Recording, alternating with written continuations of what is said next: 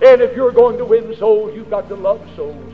In spite of their meanness, in spite of the way they look, in spite of everything, you've got to seek to bring souls to Jesus Christ because you love them, because Jesus loved them, and because Jesus died for them, and you're trying to bring them to the Son of God.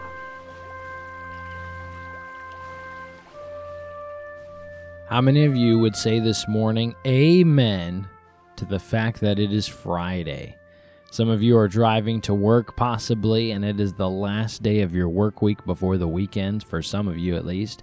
And uh, amen. Just thankful it's Fridays. And it seems that Friday is a very enjoyable day here on the podcast. It's the day where so far we've been averaging the most listens on Fridays. And so, been a, a successful day in that area. And so, I hope you're just appreciating the different things that we talk about on Fridays. They're the miscellaneous day the mixed bag day. And so, something I really wanted people just to enjoy um, on Fridays. And so, this morning, we're going to start off with a joke. Who doesn't love a joke? And so, do you want to hear a joke this morning? Well, you're you're listening to the podcast, so you're going to hear a joke this morning.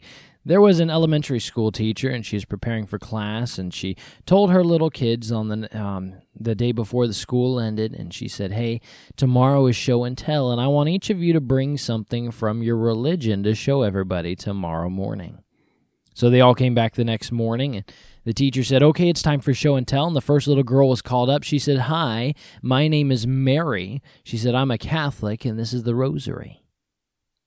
And of course, all the kids clapped. And so she sat down, and the next little boy got up and he said, Hi, my name is Josiah. I am a Jew, and here's the Star of David. Of course, everybody clapped for him. Next little boy got up. He said, Hi, my name's Billy. He said, I'm a Baptist, and this is a casserole. And uh, if anything is true among Baptists, it's the fact that we like our food. We enjoy our fellowships, don't we? We enjoy our potlucks. We enjoy eating. And if there's going to be a fellowship at a Baptist church, it better have some food. And so the ladies' fellowships, they'll typically have scones and, and danishes and salad bars and chilies and soups. And of course, the men will make fun of the ladies' food and they'll eat burgers and hot dogs and pizza and cake. And so food is a necessity. And uh, I know I've been a Baptist for 24 years. And so, a curious tradition, though, among our Baptist churches is this thing called the potluck. The potluck. Though the origins of the true potluck are not completely known, the potluck dinner does have a history of certainty. You know, it's that famous meal where everybody brings a dish. It's the ter- church tradition that brought this headline in April of 2015, quote, church potluck linked to outbreak that killed one, sickens 20 in central Ohio. It's the sacred dinner that brought Minnesota this law, quote, the church lady law, which makes which gives faith-based groups an exemption from health inspections as long as one person there has food trainings of some sort. Though dangerous and at times possibly deadly, the potluck is kind of like a Russian roulette with rounds placed internally in your stomach and hoping that none of them go off. But the potluck must go on. Of course, the potluck isn't practiced by Baptists alone, it's practiced by religions of all sorts. But I will have you know, the Baptists have been crowned the champions of potlucks around the world. And we have a great understanding in the culinary skills, which used to be called the luck of the pot. In fact, that's where we get that term pot luck, luck of the pot. It's that bring a dish supper. It so inspires our taste buds to drip drool and bring about such indigestion and heartburn that would make a Catholic queasy. This is the Baptist potluck. And so, as any tradition, you might expect to find the usual dishes at the potluck of churches. And if you're familiar with a church potluck, you will know that I am absolutely an expert on this area once I give you the traditional dishes that people bring to potlucks. All right, so if you're going to go to a Baptist potluck, maybe you just got saved, maybe you just started attending a Baptist church, and they have just announced, hey, there's going to be a potluck on da da da da da date. And you're like, wow, what is that? What can I expect to eat? Let me give you what will always be at every Baptist potluck. The first thing I want to give you is the mashed potatoes. And shame on you. Shame on you if you bring instant mashed potatoes. That isn't even potatoes. They should call it mashed instant cardboard. And um, not and shame on you if you bring instant mashed potatoes. And if you've ever brought instant mashed potatoes to one of our potlucks, I, I couldn't tell the difference. All right, you just you just keep doing what you do. I'm sorry. And uh, mashed potatoes, get some potatoes out, actually mash them. And you know, one lady she didn't know how to mash potatoes, and she went over to somebody's house and she said, "Wow, these these mashed potatoes are so great." And she said, They're not lumpy and you don't have any peels in them. She said, How do you do it? How do you not get peels in your mashed potatoes? And the lady looked at her and she said, Well, you peel them first. And the lady looked back and said, Wow, I never knew that. So you peel the mashed potatoes first. And her husband said, Yeah, you peel them first and you boil them first too. And uh, so mashed potatoes, you always have mashed potatoes at a Baptist potluck. And then you have the egg salad sandwiches. Never fails. There will be somebody there with an egg salad sandwich, and uh, you don't just cut, you don't just put an egg salad sandwich and throw it on a plate. By the way, you have to cut them into quartered triangles, quartered triangles, not squares, quartered triangles, without fail. It's it's it's really is fancier that way if you cut them into quartered triangles, the egg salad sandwiches, and then you have the vegetable tray. There's always that one weird Baptist that everyone's like looking out out of their peripheral vision because they're walking in with a couple vegetable trays. Um, that's just not Baptist. So, um, yeah, but you always do have a vegetable tray in. So if you feel like eating vegetables, then you have the vegetable tray. And then you've got the dinner rolls. The dinner rolls. Hey, dinner rolls were a requirement at the Last Supper. I mean, they did break bread. And so, Baptists, though, when we break the bread, we then spread butter on it and then we eat it. So, but you do have the dinner rolls. And then you have that weird soup. No, seriously, it's that's the name I think because nobody knows what's in it. It's kind of like surprise in a pot. Uh, you never know what you'll come up with you, when you drop the spoon. You'll never know. It's just that weird soup. You just look down the pot and say, "Who? What's that?" And they're like, "I don't know what it is. I don't know." You got the weird soup, and then you have angeled eggs. Angeled eggs. You say, "What is that?" Well, some people call it deviled eggs, but we refuse to give any credit to the devil, so it's called angeled eggs. And then the crown glory. If you go to a Baptist potluck, the crown glory of all Baptist potlucks, though, belongs to a dish that your great aunt makes. It's what your great grandmother used to bring. It's the it's been the tradition of elderly ladies since Lois, Timothy's grandmother. I guarantee you she brought this to the church potluck at Ephesus when she came for a visit. No potluck is complete without it, and that would be the green bean casserole the green bean casserole. It is the most debated and most brought side of all potlucks in the classic 9x13 dish. Some loathe it, some love it. It's the mysterious casserole of green beans, canned mushroom soup, topped with fried onions. It inspires questions like, What's this white gooey stuff? If you love it, it inspires the question, Can I have more? For those who don't, where's the restroom? But it's a classic, and no potluck would be right without green bean casserole. But I don't know about you. I've had enough of the classic dishes of the Baptist potlucks. I would like to try something new. And so, obviously, you clicked on the episode today, and the title is What You Should Bring to the Next, next Church Potluck. So, let me give you some ideas to spice up your life, to make it a little bit different. We're all about variety here and changing things up, getting out of a rut. So, let's, I don't know, change up what dish you're going to bring. Maybe you have for church, you have a potluck coming up and you're wondering what you should bring to the church potluck. I've looked up real, legitimate, 100% real recipes that you can go online and find for yourself that I think you should bring to the next church potluck. Wouldn't that would would you like to hear?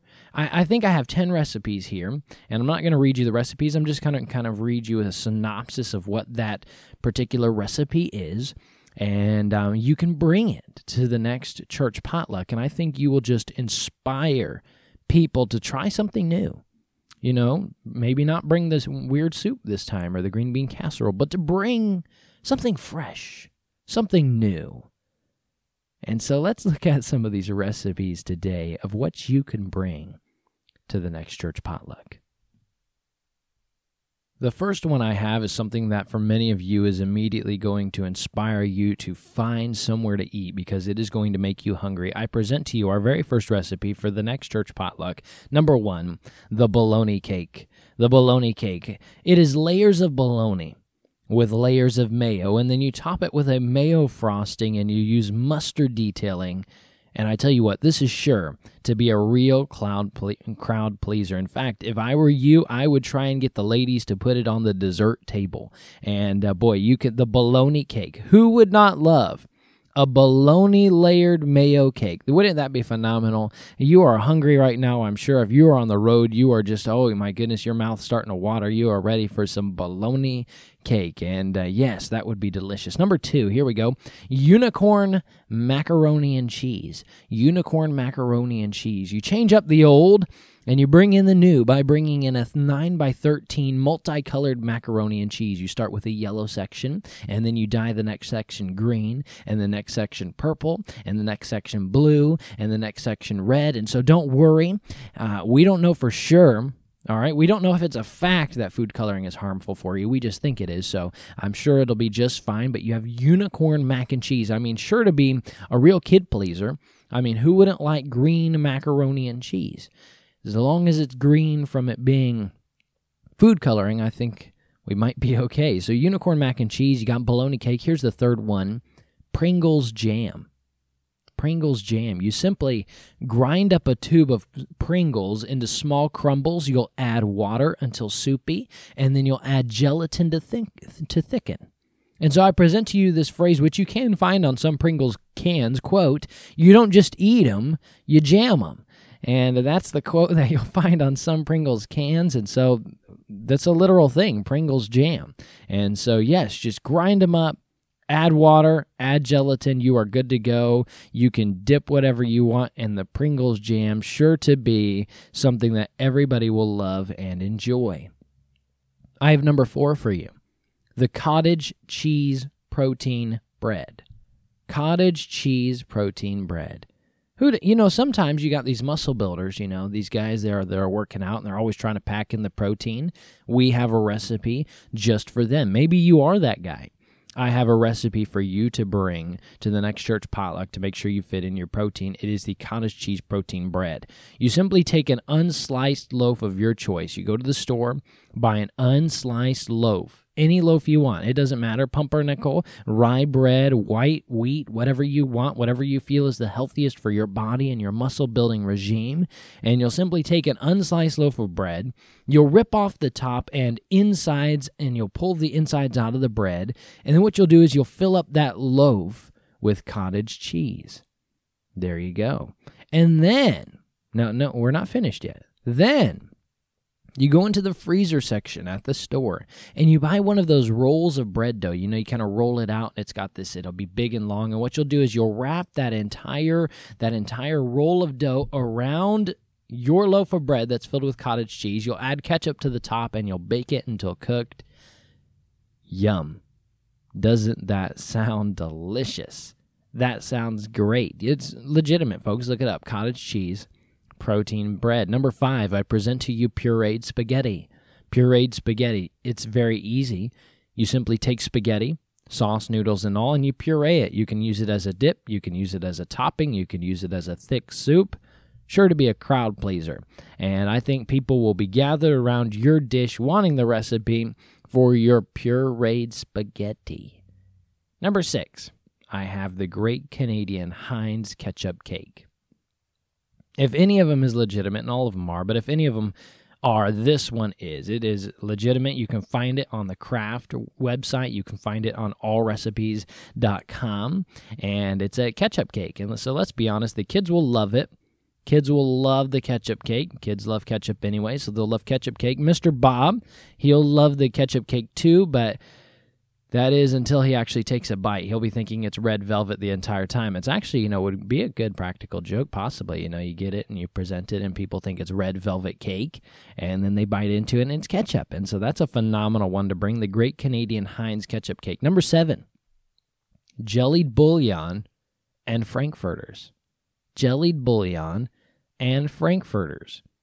You simply combine gelatin with hot beef broth and add them in and pour it into a jello ring. You know those nice ring molds? You pour it into a jello ring, and then while it's still soupy, you're going to stick in chopped hot dogs, sliced boiled eggs, celery. You're going to stick that all into the mold and you're going to chill it until firm.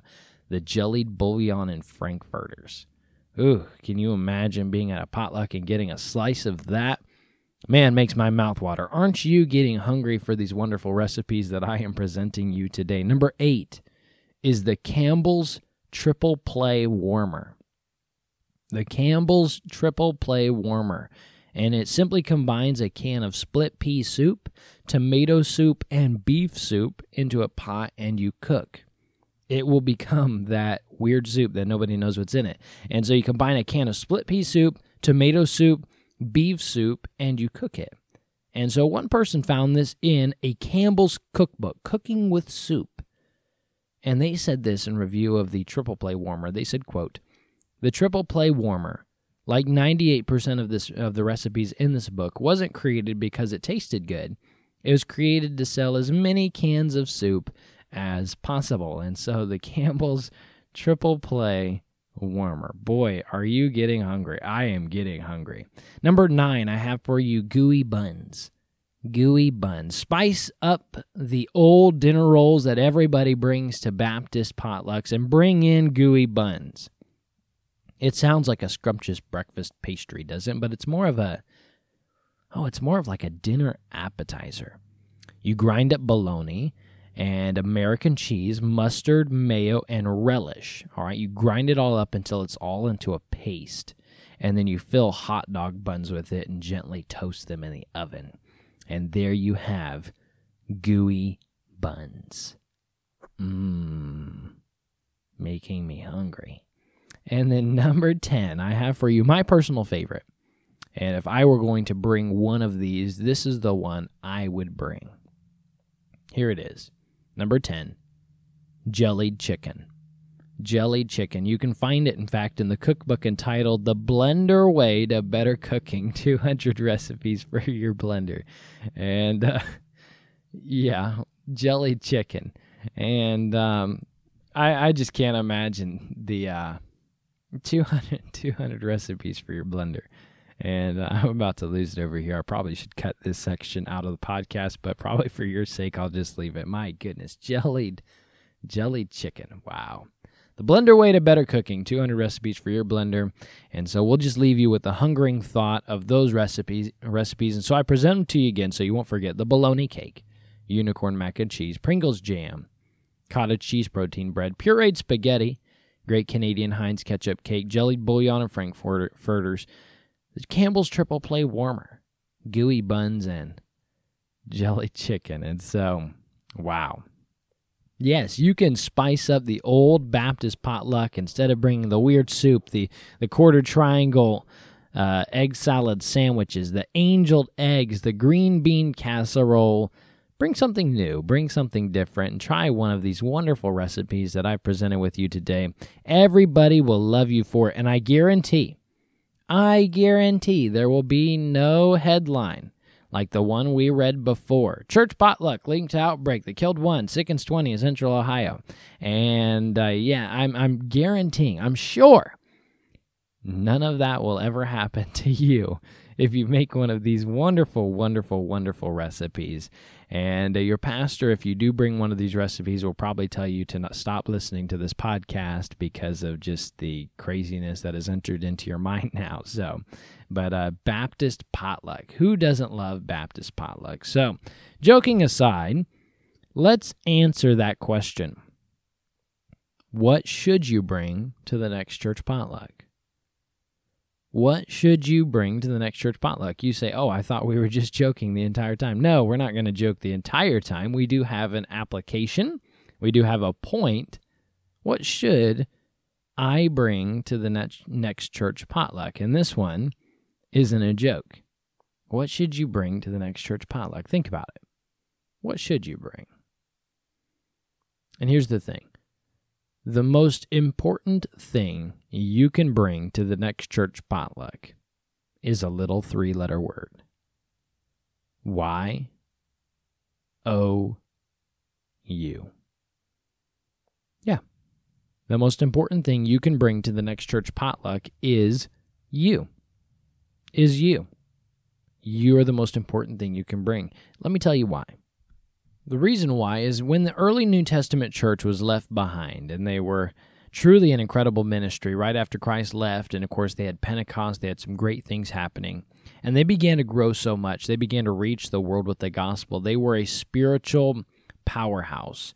And so, what you'll find in Acts chapter 2 and verse 42, you will find this verse where they did some specific things to become this spiritual powerhouse, to reach the world with the gospel, to truly make an impact where the Bible says that they turned the world upside down for Christ. Here was the steps they took in Acts 2:42. And they continued steadfastly in the apostles' doctrine and fellowship and of breaking of bread and in prayers. Acts 2:42. I want you to notice number 1, they clung to doctrine. That first part of the verse says, And they continued steadfastly in the apostles' doctrine. They continued steadfastly in the apostles' doctrine. Let me tell you something. You need to stick fast to good doctrine. I was talking to somebody just a just a little while back now, and they said, "Hey, um, you know, doctrine. What is it? Doctrine is simply Bible. That's what doctrine is. It's simply Bible. For instance, a doctrine is the Trinity. It's the three in one, three persons in one. Um, God the Father, God the Son, God the Holy Spirit. These three are one. It's a Bible doctrine. It's a Bible belief, not based anything of our own opinion, but based solely off of the Word of God. It's a doctrine. So they clung to the doctrine. They clung to doctrine. And then, number two, they continued in prayers. You'll notice at the end of the verse, and in prayers. Let me tell you something. We need to get back to being a praying people. Don't expect your pastor.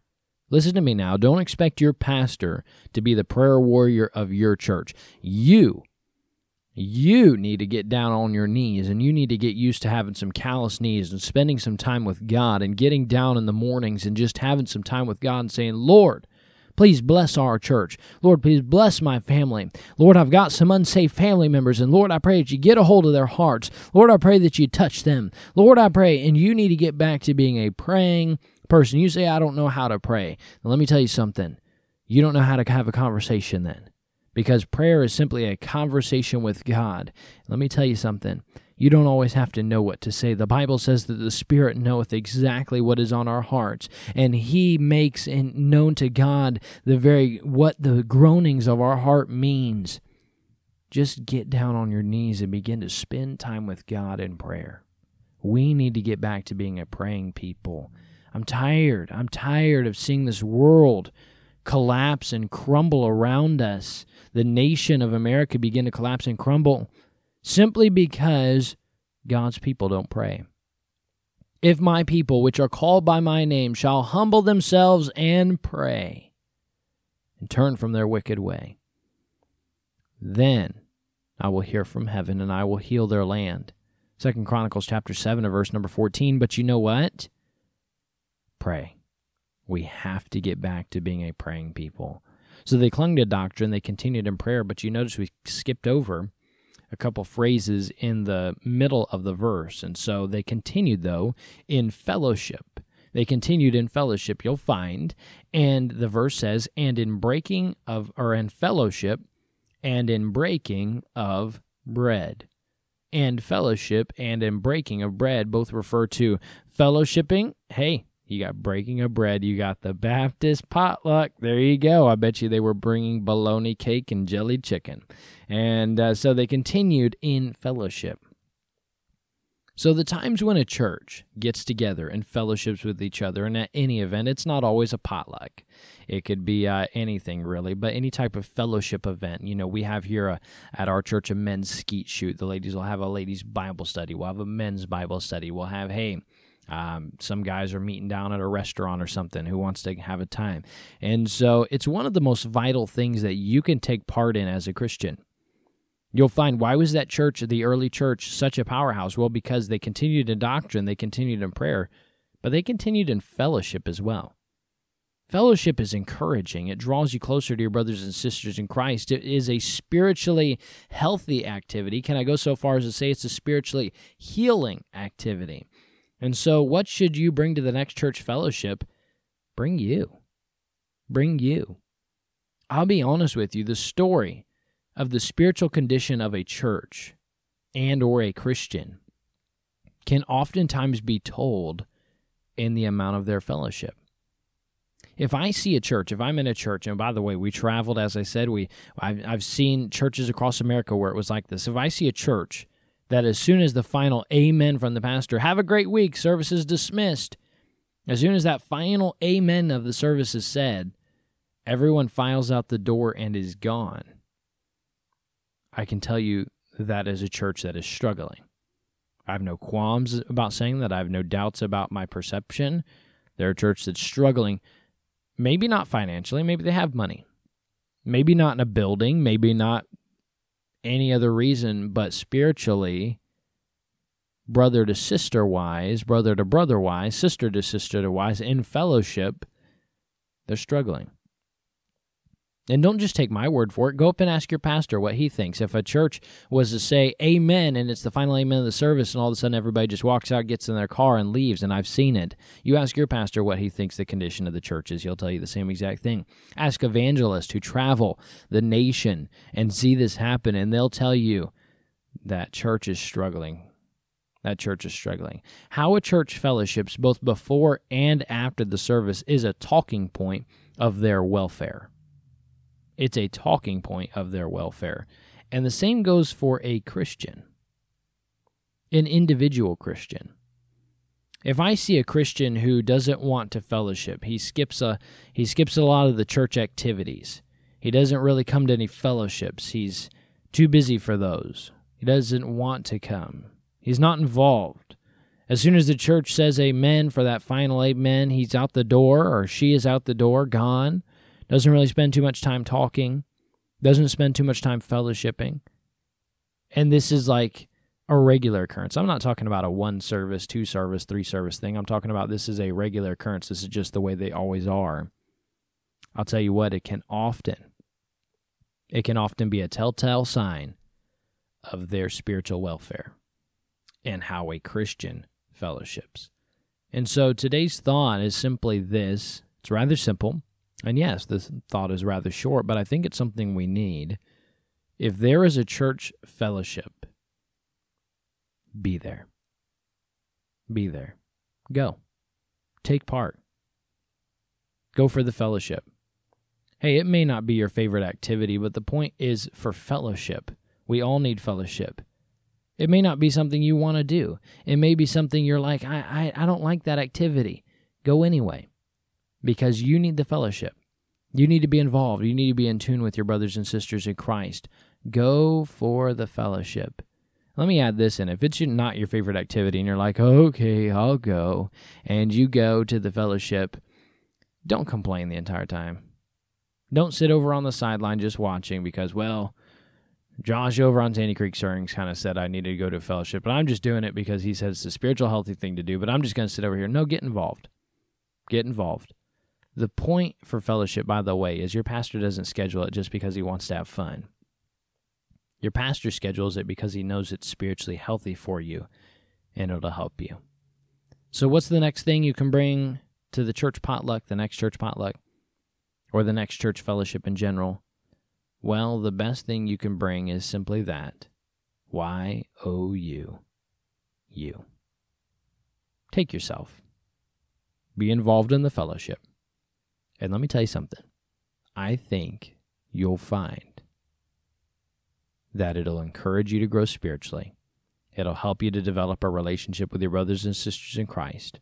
And God will bless you just for the fellowship. The best thing you can take to the next church potluck is you. So take you. Hey, nobody wants the bologna cake anyway, right?